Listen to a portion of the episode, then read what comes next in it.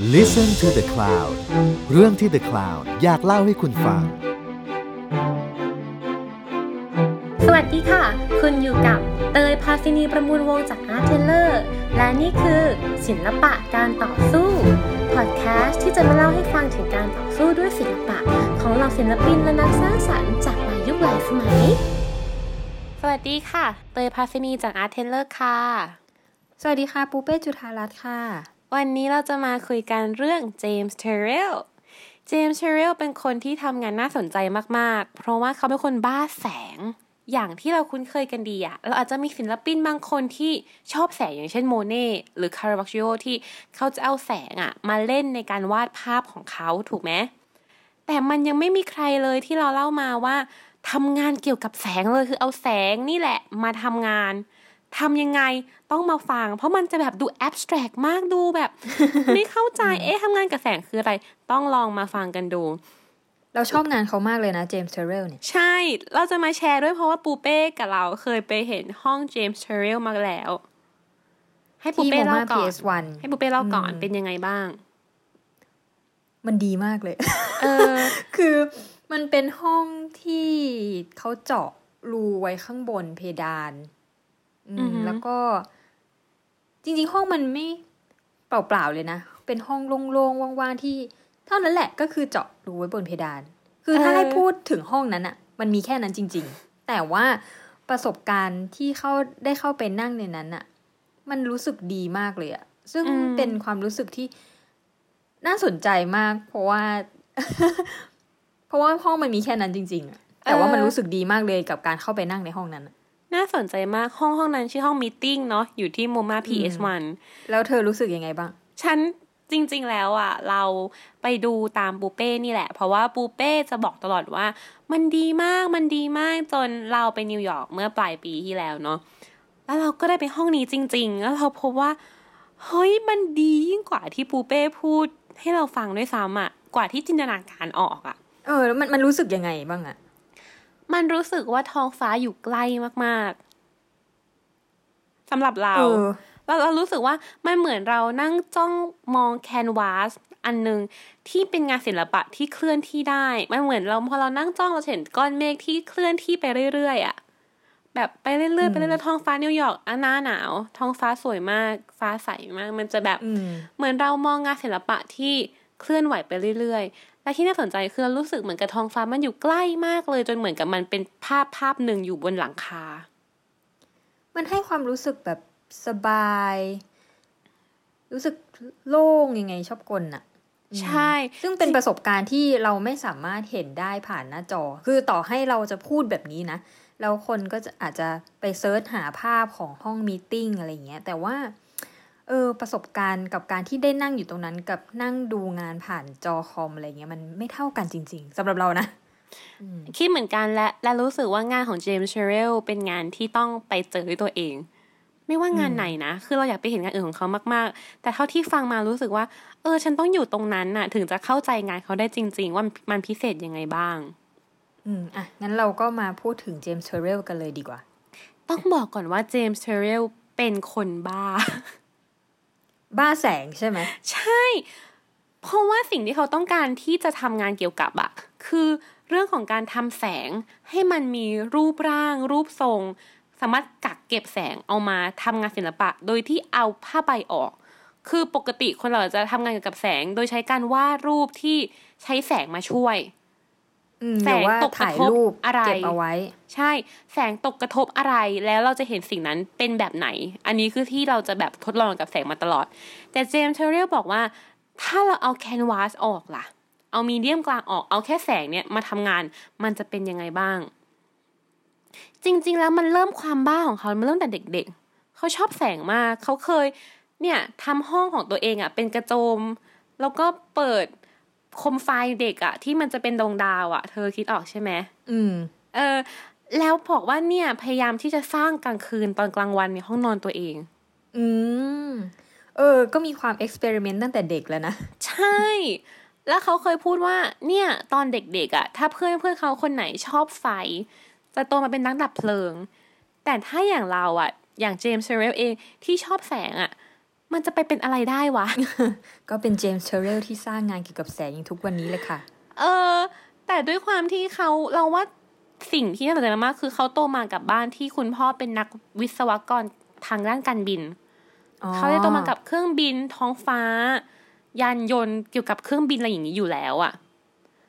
แล้วว่าเขาเลยซึมซับเรื่องราวเกี่ยวกับแสงหรือท้องฟ้าอย่างเงี้ยตั้งแต่เด็กๆแล้ว อืมอีกอย่างหนึ่งคือเขาโตมากับโบสถ์ที่ชื่อ Church of Light คือเป็นพวก Quaker คือเป็นศาสนาคริสต์นิกายที่เชื่อว่า เออพระเจ้าคือแสง พระเยซูคือแสง อืมอืมมันจะมีรีเฟอร์หนังกับแสงมากอย่างเงี้ย เพราะฉะนั้นเขาจึงอยู่ไปเหมืใต้อนสชีภาพวิแวตดอยู่ล้อมกับที่เรื่องนี้เนอะอืมใช่เขาจะอยู่กับแสงมาตลอดอะไรอย่างเงี้ย น่าสนใจมากๆ และเขาเท่มากเพราะว่า พอเขาบ้าแสงปุ๊บสิ่งแรกที่เขาทำคือเป็นนักบิน อืม ก็คงได้อิทธิพลมาจากพ่อด้วยเนอะพ่อเป็นใช่วิศวกรยานบิน ใช่เป็นนักบิน เท่กว่านั้นคือ เป็นนักบินที่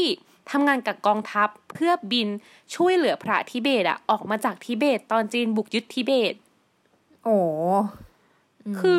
เท่มากเป็นคนเท่มาก แต่ตอนนั้นเองเขาก็ยังไม่รู้ว่า จะทำอะไรกับความบ้าแสของตัวเองดีแต่การที่เราเป็นนักบินน่ะ ก็เข้าใจได้นะ เหมือนได้เห็นโลกเห็นแสงเห็นวิวอะไรอย่างเงี้ยผ่าน ผ่านกระจกของกะนักบินอะอืมเรารู้สึกว่าการที่เขาเป็นนักบินแล้วเขาได้แบบเห็นวิวแบบนั้นน่ะ มันเป็นแรงบันดาลใจของเขาเหมือนกันนะ ที่เขาได้ทำงาน Sky Space หรืองานอย่าง Meeting ขึ้นมา เออเราลืม mention นิดนึงว่า งานชื่อ Meeting ที่ MoMA PS1 ที่เราไปดูที่นิวยอร์กอะงานนั้นจะเป็นโปรเจกต์หนึ่งที่อยู่ในคอนเซปต์หลักชื่อ Sky Space คือการสร้างห้องหรือพื้นที่หนึ่งขึ้นมาเพื่อดูท้องฟ้า เออ มันก็มีความคล้ายๆกับเราอยู่ในห้องนักบินเหมือนกันนะ ใช่เนาะน่าสนใจเนาะเรารู้สึกเนอะว่า เออเหมือนหรือเขาสร้างประสบการณ์ให้คนเขาเขาสร้างประสบการณ์ให้คนรู้สึกเหมือนกับที่เขารู้สึกตอนเขาเป็นนักบินน่ะใช่รู้สึกอย่างนั้นนะใช่ แล้วตอนแรกเขาก็คงรู้สึกว่า เออยังทำไม่ถูกว่าจะทำยังไงดีให้คนรู้สึกถึงสิ่งนี้ จนเขากลับมาจากที่อายุสิบหกไปช่วยพระทิเบตนั่นแหละ ก็มาเรียนหนังสือมาเรียนมหาลัย เขาเลือกเรียนศิลปะ เพราะตอนแรกอะรู้สึกว่าเออเกรดคงจะง่ายดี แล้วก็พบว่าไม่มันไม่ง่ายเลย อันนี้ตลก แต่สิ่งที่พีคมากๆคือมันเป็นที่ที่ทำให้เขาได้รู้แล้วว่า เขาจะเอาความบ้าแสของตัวเองอะมาทำอะไรได้บ้าง อืม เป็นคนฉลาดเหมือนกันนะอืมที่แบบประยุกต์ใช้อะอืมใช่ อย่างที่เธอพูดเขาเป็นคนฉลาดมากๆ เพราะว่าเขาไม่ได้เรียนแค่ศิลปะ เขาเรียนจิตวิทยาด้วย อืม เขาจะเป็นคนเก่งมากๆ เรื่อง psychological of perception หรือวิธีการมองโลกของคนต่างๆอะอืมอืมถึงกับเขาเคยทำงานที่ชื่อว่า shallow space constructions ที่เป็นงานที่เขาทดลองใช้แสงนี่แหละ อยู่ในห้อง แล้วทดลองว่าถ้าใช้แสงแบบไหนอะ คนเราจะมองเห็นความตื้นลึกหนาบางต่างกันยังไงบ้างอืมหรือเขาเคยทำห้องขึ้นมาห้องหนึ่งเป็นห้องที่ไม่มีเงาอุ้ยอันนี้ดีอะ เออเขาทดลองกับการมองเห็นของมนุษย์เนอะใช่ และคนที่เคยเข้าไปในห้องนั้นบอกว่า อึดอัดมาก รู้สึกเหมือนอยู่อีกโลกหนึ่งอะโอ้ยชอบมากเลยอะ เพราะอย่างเงี้ย เราไม่รู้ตัวหรอกแต่ถ้าเราลองมองไปทุกๆที่ เราจะเห็นเงานะอ่าใช่ใช่เออ แล้วคนที่เข้าไปในห้องนี้ที่ไม่มีเงาเลยเลยบอกว่าอืมมันประหลาดมากเลยนี่เป็นงานที่ใช้วิทยาศาสตร์เยอะมากเหมือนกันนะ ใช่ คณิตศาสตร์ด้วย อืม เออ เลยมันเหมือนกับเขาใช้ทุกอย่างอะเนาะในการสร้างงานนี้ขึ้นมา แต่งานยุคแรกๆของเขาจะอย่างเงี้ยทำในห้อง คืออย่างเช่นงานแรกของเขาชื่องานเอฟรัม คือการฉายแสงอะในห้องมืดๆแล้วเป็นรูปทรงต่างๆ เพื่อเขาต้องการที่จะทดลองว่า แสงมีรูปร่างได้ไหม แสงมันเป็นสิ่งที่จับต้องได้ได้หรือเปล่า อืมเป็นแนวคิดที่น่าสนใจมากเลยอะน่าสนใจมาก แล้วเนี่ยเขาก็ทำงานในห้องเล็กๆ มาเรื่อยๆ แล้วมันจะเริ่มขยายสเกลมาเรื่อยๆ นะ เหมือนพอต่อมาเขาเคยทำงานกับ Guggenheim ซึ่งเป็น museum สำคัญมากๆที่นิวยอร์กอะ เขาฉายแสงทั้งตึก โอ้โห peak เนาะ คือต้องเล่าก่อนว่า Guggenheim มันจะเป็นมิวเซียมที่เป็นขดวงกลม ถ้าให้อธิบายง่าย ๆ คือเป็นแบบ BACC อืมหอศิลป์กรุงเทพ คือหอศิลป์กรุงเทพจะได้รับแรงบันดาลใจมาจาก Google Ham ซึ่งเดี๋ยวเราจะมาแปะภาพให้ดู แล้วมันจะคล้ายกันมากอะไรอย่างเงี้ยเขาอะจะฉายแต่ละชั้นอะเป็นไล่สีขึ้นไปข้างบน แล้วข้างบนสุดของ Google Ham จะเป็นช่องแสง อืม เพราะฉะนั้นเวลาเราเห็นสมมติเห็นแสงสีชมพูไล่ไล่ไล่ไล่ไล่ขึ้นมาแล้วถึงชั้นบนสุดที่เป็นช่องแสงจริงๆ เป็นแสงขาวแสงพระอาทิตย์อะเราจึงเห็นแสงพระอาทิตย์ไม่ใช่สีขาว แต่เห็นเป็นแสงสีชมพูนิดๆแล้วเขาก็จะมีการเปลี่ยนสีไปเรื่อยๆด้วย ทำให้เราเห็นเนี่ยแสงขาวจริง ๆอะมีการเปลี่ยนสีไป ซึ่งเป็นสีที่แสงไม่ได้เปลี่ยนแต่ตาเราเองอะที่เห็นแสงสีเปลี่ยนไป อืมโอ้น่าสนใจมากเลยอะเหมือนงานเขามันเป็นงานที่เราต้องไปอยู่ตรงนั้นจริง ๆอะเนอะถึงจะได้รับประสบการณ์จากงานเต็มที่ ใช่มาทดลองกับเราด้วยแหละ เรารู้สึกอย่างนั้นนะอืมแต่ว่าทีนี้เราสงสัยว่าอยู่ดีๆเขาดังถึงขนาดว่าไปจัดแสดงงานใน Google Ham ได้ยังไงอะ จริง ๆ เขาค่อยๆมานะอย่างที่เล่าไปแหละ มันจะมีงานฉายแสงเล็กๆน้อยๆอย่างเงี้ย ที่เราเล่าไปว่า เออเขาฉายแสงในห้องมืดๆเขาลองฉายแสง ดูว่าคนเห็นตื้นลึกหนาบางยังไงบ้าง แล้วมีงานอย่างเช่นแบบ เป็นห้องเหมือนกันนี่แหละ แล้วก็เป็นม่าน แล้วก็ลองดูว่าถ้าเกิดว่าเราเปิดช่องแสงขนาดไหนอะ่ะแล้วจะส่งผลต่อความรู้สึกคนยังไงบ้าง หรือส่งผลต่อแสงในห้องยังไงบ้าง คือมันมาจากงานเล็กๆน้อยๆอย่างนี้แหละที่ค่อย ๆ ดันเขาขึ้นมาเรื่อยๆ อีกอย่างหนึ่งคือในยุคนั้นน่ะมันมี movement หนึ่งชื่อว่า space movement ด้วยซ้ำเป็นแก๊งศิลปินที่ทำงานเกี่ยวกับแสงแล้วก็พื้นที่ต่างๆ อย่างเจมส์เทเรลก็เป็นคนหนึ่งในแก๊งนี้ แล้วก็เป็นคนที่ดังที่สุดเหมือนกัน คนอื่นก็อย่างเช่นแบบ อย่างคนหนึ่งก็คือดักวีลเลอร์อย่างเงี้ย ก็เคยทำงานร่วมกับอืมเทเรลเหมือนกัน หรืออย่างจอห์นแมคแครกเคนอย่างเงี้ย ก็เหมือนกันเลย อืม แล้วเลยรู้สึกว่า ด้วย movement เองที่มันค่อยๆ เสริมกันไปช่วยๆ กันนำไปด้วย แล้วด้วยตัวเทเรลเองที่ยังคงทำงานสิ่งเนี้ยที่เขาบ้าสิ่งเนี้ยมาเรื่อยๆอะมันทำให้เขาชัดเจนพอที่งานของเขาจะสเกลใหญ่ขึ้นเรื่อยๆ อืม แล้วหลังจากนั้นงานของเขาอีกอย่างมีอะไรอีก อีกอย่างหนึ่งที่น่าสนใจคือ Sky Space อย่างที่เราไปมีตติ้งของ MoMA PS1 ก็เป็นส่วนหนึ่งของโปรเจกต์ใหญ่ที่ Sky Space คือการสร้างพื้นที่ที่ เราอืมจะเห็นท้องฟ้าในรูปแบบต่าง ๆอะโดยที่มันจะต้องแบบใกล้เราลงมาเรื่อยๆอะอืมคิดออกไหมเหมือนกับเป็นการสร้างห้องห้องหนึ่งขึ้นมาที่สร้างประสบการณ์ให้เรานั่งมองท้องฟ้า แบบที่ท้องฟ้าอยู่ใกล้แค่บนหลังคา อืมเออคืออย่างที่เราไปดูกันที่ MoMA PS1 ต้องเล่านิดนึงว่า MoMA PS1 เป็นโรงเรียนเก่า ที่เขามาทำเป็น museum ใช่ไหมเขาจะเป็นแค่ห้องห้องหนึ่งที่เจาะเขาเรียกว่า Meeting ก็คือเป็นห้องของเจมส์เทอร์เรลเข้าไปก็จะมีเก้าอี้นั่งห้องไม่ได้ใหญ่มากนั่งได้ประมาณสิบสองคนสิบห้าคนประมาณเนี้ย แล้วเราก็จะโอเคนั่งมองท้องฟ้าในห้อง แต่ที่อื่นน่ะ Sky Space อะจะเป็นบ้านโอ้เพราะฉะนั้นเขาจะดีไซน์ตั้งแต่ทางเข้า อืมเออทางเข้าว่าแบบ เราจะรู้สึกยังไงบ้าง ก่อนที่จะไปเจอท้องฟ้าอันนั้นน่ะ อืม เออ หรือจริง ๆ ไม่ใช่แค่งานท้องฟ้าอันนั้น ล่าสุดเราเพิ่งคุยกับพีพีระมุนศิลปะเข้าใจะยากจริงหรือ พี่เคยไปดูงานของเจมส์เชอริลที่ญี่ปุ่นที่เทชิมะมีอยู่ เป็นห้องที่เล่นกับความมืด น่าสนใจไหมไหนอธิคือบายเจหน่อยมส์เชอริลอะ เขาทำห้องขึ้นมาห้องหนึ่ง แล้วพี่เล่าว่าพอเดินเข้าไปในห้องปุ๊บอะเขาจะไม่ให้เล่นโทรศัพท์เขาจะไม่ให้อะไรเลยนะ แต่ว่าทั้งห้องจะมันมืดทำลายมากแสงอะเนอะอืมแล้วเราจะเห็นใช่แล้วเราจะเห็นแสงแค่เล็กแบบเล็กมากๆอะแล้วเขาบอกคนทุกคนน่ะ จะพยายามเดินเข้าไปหาแสง โอ้มันเล่น โดยที่ไม่รู้เล่นกับตัวจิตวิทยาคนเนอะใช่นั่นแหละเราเลยบอกไงว่าเขาเป็นคนเก่งมากๆ เรื่อง psychological of perception อะเพ ราะว่าเราอึดอัดใช่ไหมที่เราจะต้องอยู่ในพื้นที่มืดอะแต่ว่ามันเหมือนเห็นแสงมันแบบมันสบายใจหรือเปล่าอะไรอย่างเงี้ย เราก็เลยเดินไปหาแสงโดยที่เราไม่รู้ตัว น่าสนใจมากน่าสนใจมากเออเราเลยรู้สึกว่าเนี่ยเขาเล่นกับอารมณ์คนเก่งอย่างเนี้ยคือความไม่สบายใจหรืออย่างห้องที่ไม่มีเงาเขาก็เล่นกับความอึดอัดของคนที่ไม่อยู่ในสภาวะที่เราคุ้นเคย หรือจริง ๆ มันมีงานที่สเกลใหญ่กว่านี้อีกด้วยซ้ำชื่อว่า Rodent Creator คือ เธอสังเกตไหมว่าเจมส์เชอเรลทำงานใหญ่ขึ้นเรื่อยๆอะเนี่ยต้องอธิบายงาน Rodent Creator ก่อนถ้าอย่างนั้นอะเดี๋ยวเราจะเล่าให้ฟัง อ่าอ่าเออ Rodent Creator คืองานที่เขาสร้างมาจากภูเขาไฟ ที่ฮะไม่ประทุแล้ว ยังไงนะ พีคไหมคือยังไงเขายังไงซื้อ คือเขาซื้อภูเขาไฟที่มอดไปแล้วอะฮะมาทำเป็นห้องเจมส์เทอร์เรล คือทำข้างในภูเขาไฟเหรอหรือว่าทำข้างบนหรือว่าทำยังไง พีคไหมเอาเอาแค่นี้ก่อนเอาแค่ภูเขาไฟแค่อะแค่ซื้อภูเขาไฟก็พีคแล้วใช่เลยบอกไงสเกลเขาใหญ่ขึ้นเรื่อยๆเขาไม่เคยแบบเล็กลงเลยอะไรอย่างเงี้ยอืมน่าสนใจมากเพราะว่าสิ่งที่เขาทำคือการเจาะเข้าไปข้างใต้ภูเขาไฟฮะโหคืออันเนี้ยทำมาตั้งแต่ประมาณปี 90แต่ตอนนี้ทุนยังไม่เสร็จหนามากดีเลยด้วยซ้ำอืม ทุนไม่หนา หาเรื่อยอ๋อๆหาทุนยาก หาทุนยากจริง คือเขาหามานานไม่เสร็จนี่คือหาทุนยาก อืมอืมที่เขาทำคือเขาเจาะอุโมงค์เข้าไปข้างใต้ภูเขาไฟ แล้วตรงเนี้ย ตรงตัวตรงตรงปล่องเลยอะ่ะ มันจะเป็นห้องโถงใหญ่ แล้วเขาเจาะหลังคา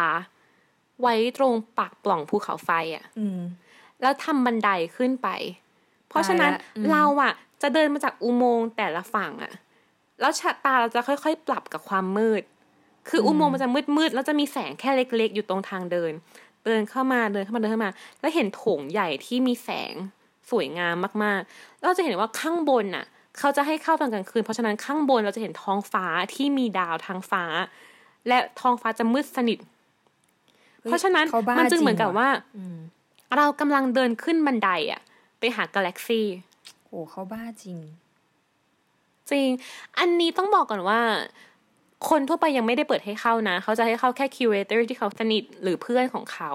เคยมีที่เปิดให้คนทั่วไปเข้าอะคือเปิดให้เข้าแค่สี่วันจำกัดแค่ยี่สิบคน คนละหกพันห้าร้อยดอลลาร์โห ก็คือสองแสนแสนต่อการเข้าหนึ่งที อืมใช่ใช่ใช่เมื่อห้าปีที่แล้วเขาเคยเปิดเพราะตอนนั้นเหมือนกับอยากหาเงินเพิ่มด้วยแหละมาทำต่อ แต่เราก็สงสัยนะอืมคือพอพอพูดอย่างนี้เราก็รู้สึกว่า เออ เราก็อยากรู้เหมือนกันว่าข้างในภูเขาไฟมันเป็นยังไงวะ หรือว่าถ้าเรามองขึ้นมาจากข้างล่างแล้วมองขึ้นไปที่ปล่องภูเขาไฟมันจะเป็นยังไงนะ เออเขาก็ทำให้มันเกิดขึ้นได้จริงอะใช่ ใช่ แล้วเรารู้สึกว่าที่น่าสนใจคือ เขาทำให้เรารู้สึกว่าเราอยู่ในอีกพื้นที่หนึ่งอะอืมที่ไม่ใช่โลกอะเออเออเออเดี๋ยวเราจะลองไปแปะคลิปให้ดู คือในคลิปเราจะรู้สึกว่า เฮ้ยเหมือนเราอยู่อีกอีกโลกหนึ่งเลยอะเอออยากไปจังเลยแต่แพงมากต้องเก็บตังค์โห เข้าทีหนึ่งสองแสนนี่ซิดเหมือนกันนะ และไม่ใช่ได้เข้าได้ตลอดไปนะคะ ก็คือจำกัดเวลาแค่แค่นั้น เรารู้สึกว่าเจมส์เทอร์เรลน่าจะเปิดแหละ แต่แค่ว่ายังไม่ใช่ตอนนี้ อืม คือมันต้องเปิดอยู่แล้ว จะทำมาไม่เปิดเหรอ เสียใจอืมถ้าใครมีเงินก็มีโอกาสไปก็มาเล่าให้ฟังด้วยนะกันนะคะ จริง เราเลยรู้สึกว่า เนี่ยมันน่าสนใจ เพราะว่างานอย่างเจมส์เทอร์เรลหรือหลาย ๆ คนเองก็ตามในยุคเราแล้วอะเนาะงานของเขาจะไม่ใช่แค่ศิลปะที่เป็นปั้นวาด หรือว่าถัก หรือว่างานฝีมือต่างๆอีกแล้วอะแต่มันผสมทุกอย่างเข้าด้วยกันน่ะ และถึงแม้ว่าวิทยาศาสตร์เองที่บางคนอาจจะมองว่า เอ้ย มันเป็นสิ่งที่อยู่ตรงข้ามศิลปะหรือเปล่า มันมันเป็นส่วนหนึ่งที่ทำให้เราทำงานศิลปะได้อะอืมแล้วว่างานเขานี่คือผสม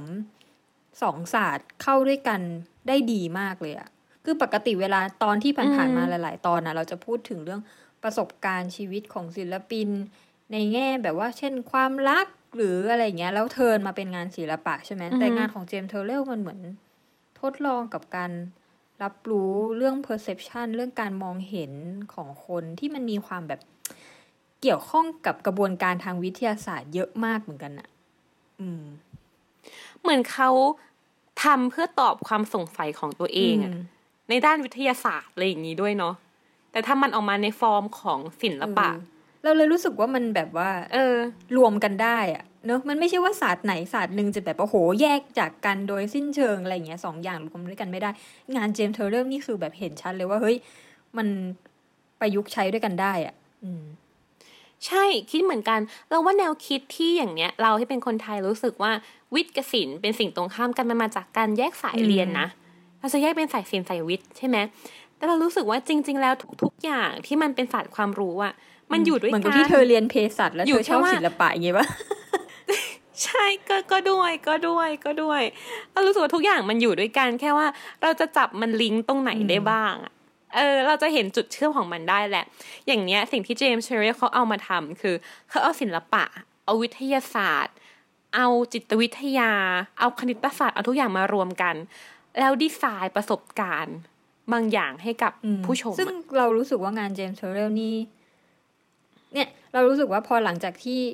ฟังเทปนี้ไปใช่ไหม คนก็อาจจะคงไป search แหละว่าแบบงานของเจมส์เทอร์เรลเป็นยังไงอะซึ่งพอเห็นแล้วอะมันก็ ได้ประมาณหนึ่งแหละ เราจะแบบพอพอรู้ว่าอ๋อมันคือสิ่งนี้สิ่งนี้แต่ว่าประสบการณ์เต็มที่จริง ๆอะต้องไปในสถานที่นั้นจริงอีกอย่างหนึ่งที่อยากให้มาแชร์กันคือ เราเองอะ่ะ ก็เพิ่งไปห้องอ่าเจมส์ใช่เชอร์เรลใช่ใช่แค่ห้องเดียว ถ้าเกิดใครเคยไปเจมส์เทอร์เรลที่อื่น มาเล่าให้ฟังด้วย เพราะอยากรู้มาก อยากรู้จริง ๆ เพราะแล้วเราเชื่อด้วยว่าแต่ละคนที่เข้าไปจะมีความรู้สึกที่หลากหลาย แต่ที่แน่ ๆ คือเขาสร้างพื้นที่พื้นที่หนึ่งขึ้นมา ที่เราไม่รู้สึกว่าเราอยู่ในโลกปกติอะและมันแปลกมากเพราะว่าจริง ๆ แล้วแสงเป็นสิ่งที่ปกติมากๆ เป็นสิ่งที่เราเจอทุกวันเห็นทุกวันต้องใช้ทุกวัน แสงตกกระทบแก้วน้ำตกกระทบหมอนตกกระทบภาพทำให้เราเห็นสิ่งนั้น แต่เราไม่เคยสนใจมันเลยว่า จริง ๆ แล้วตัวแสงเองอะมีรูปร่างหน้าตาหรือทำอะไรได้บ้าง แต่เจมส์เทอร์เรลทำงานเพื่อพูดถึงสิ่งนั้นเลยอะก็เลยรู้สึกว่า เออ นี่แหละคือสิ่งที่พิเศษมาก ๆ ของเจมส์เทอร์เรลสำหรับเราๆงานแบบเจมส์เทอร์เรลนี่เขาเรียกว่า installation art ใช่ไหม ใช่ จะเรียก installation art ก็ได้ แต่เรารู้สึกว่าตอนนี้คำว่า installation art มันขยายใหญ่มากเลยเนาะ คือมันไม่ใช่แค่เอาไปตั้งอีกแล้วอะมันเป็นงานแบบเจมส์เทอร์เรลที่สร้างประสบการณ์ หรือ เราเคยเห็นอย่างเงี้ยก็คือเป็นงาน robotic เลยเป็นงานหุ่นยนต์เลย ที่ก็เป็นแบบประสบการณ์เหมือนกันอะไรอย่างเงี้ย หรือมันเคยมีงานหนึ่งที่แบบว่าน่าสนใจดังมากๆที่เป็น Rain Room อะเออออฮึซึ่งเราไม่เคยไปหรอกนะ เพราะว่าคนจองคิวกันเยอะมากอืมจัดที่โมมาก็เป็นงานที่แบบว่าฝนจะตกอะในห้อง แต่ว่าเมื่อเราเดินไปที่ไหนในพื้นที่ห้องนั้นอะ ฝนจะหยุด อ่า อืม พีคมาก และอันนี้จริง ๆ ก็คือผสมทั้งศิลปะวิทยาศาสตร์เหมือนกัน เออ เอ้ยจริง ๆ ลืมอธิบายนิดนึง แต่เราต้องเล่าแหละ คือโมมาที่เล่าให้ฟังเนี่ย คือ Museum of Modern Art เนาะอยู่ที่นิวยอร์ก MoMA จะมีสองสาขา คือ MoMA ใหญ่ MoMA ใหญ่คือที่มี Rain Room เนี่ยที่เคยจัดแสดงใช่ไหม หลายปีมาแล้ว อ่าแล้วก็อีกอันนึงจะเป็นโมมา PS1 คือที่มีซึ่งห้องเจมส์เทอร์เรลอ่าใช่ห้องเจมส์ที่เป็นถาวรเออโดย MoMA ใหญ่อะจะอยู่ที่แมนฮัตตันใช่ไหมใช่ส่วน MoMA PS1 จะอยู่ที่ควีนส์เออแล้วนั่นแหละก็เป็นที่ที่มีงานเจมส์เทอร์เรลเช่นกัน อืม สุดท้ายเราเลยจะบอกว่าสิ่งที่เจมส์เทอร์เรล peak มาก ๆ คือการสู้กับกฎธรรมชาติ ที่บอกว่า เฮ้ย แสงอะ่ะ มันไม่มีรูปร่างรูปทรง แสงมันจับไม่ได้ แต่เจมส์เทอร์เรลบอกว่า ถ้าเราเอาแสงมาทำงานศิลปะได้ล่ะ ถ้าเรา capture มันมา ถ้าเราทำงานเกี่ยวกับไอ้ตัวเนี้ย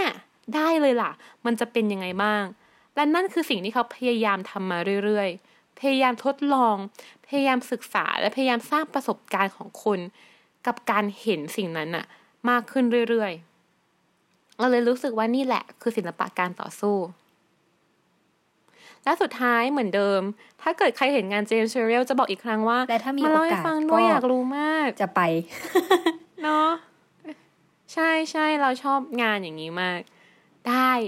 โอเค พบกันใหม่อาทิตย์หน้า จะเป็นยังไงต้องรอติดตามกันนะคะ วันนี้เต้ยพาซินีค่ะปูเป้จุธารัตน์ค่ะ ขอลาไปก่อนสวัสดีค่ะ สวัสดีค่ะ ติดตามเรื่องราวดีๆ และรายการอื่น ๆ จาก The Cloud ได้ที่ readthecloud.co หรือแอปพลิเคชันสำหรับฟังพอดแคสต์ต่าง ๆ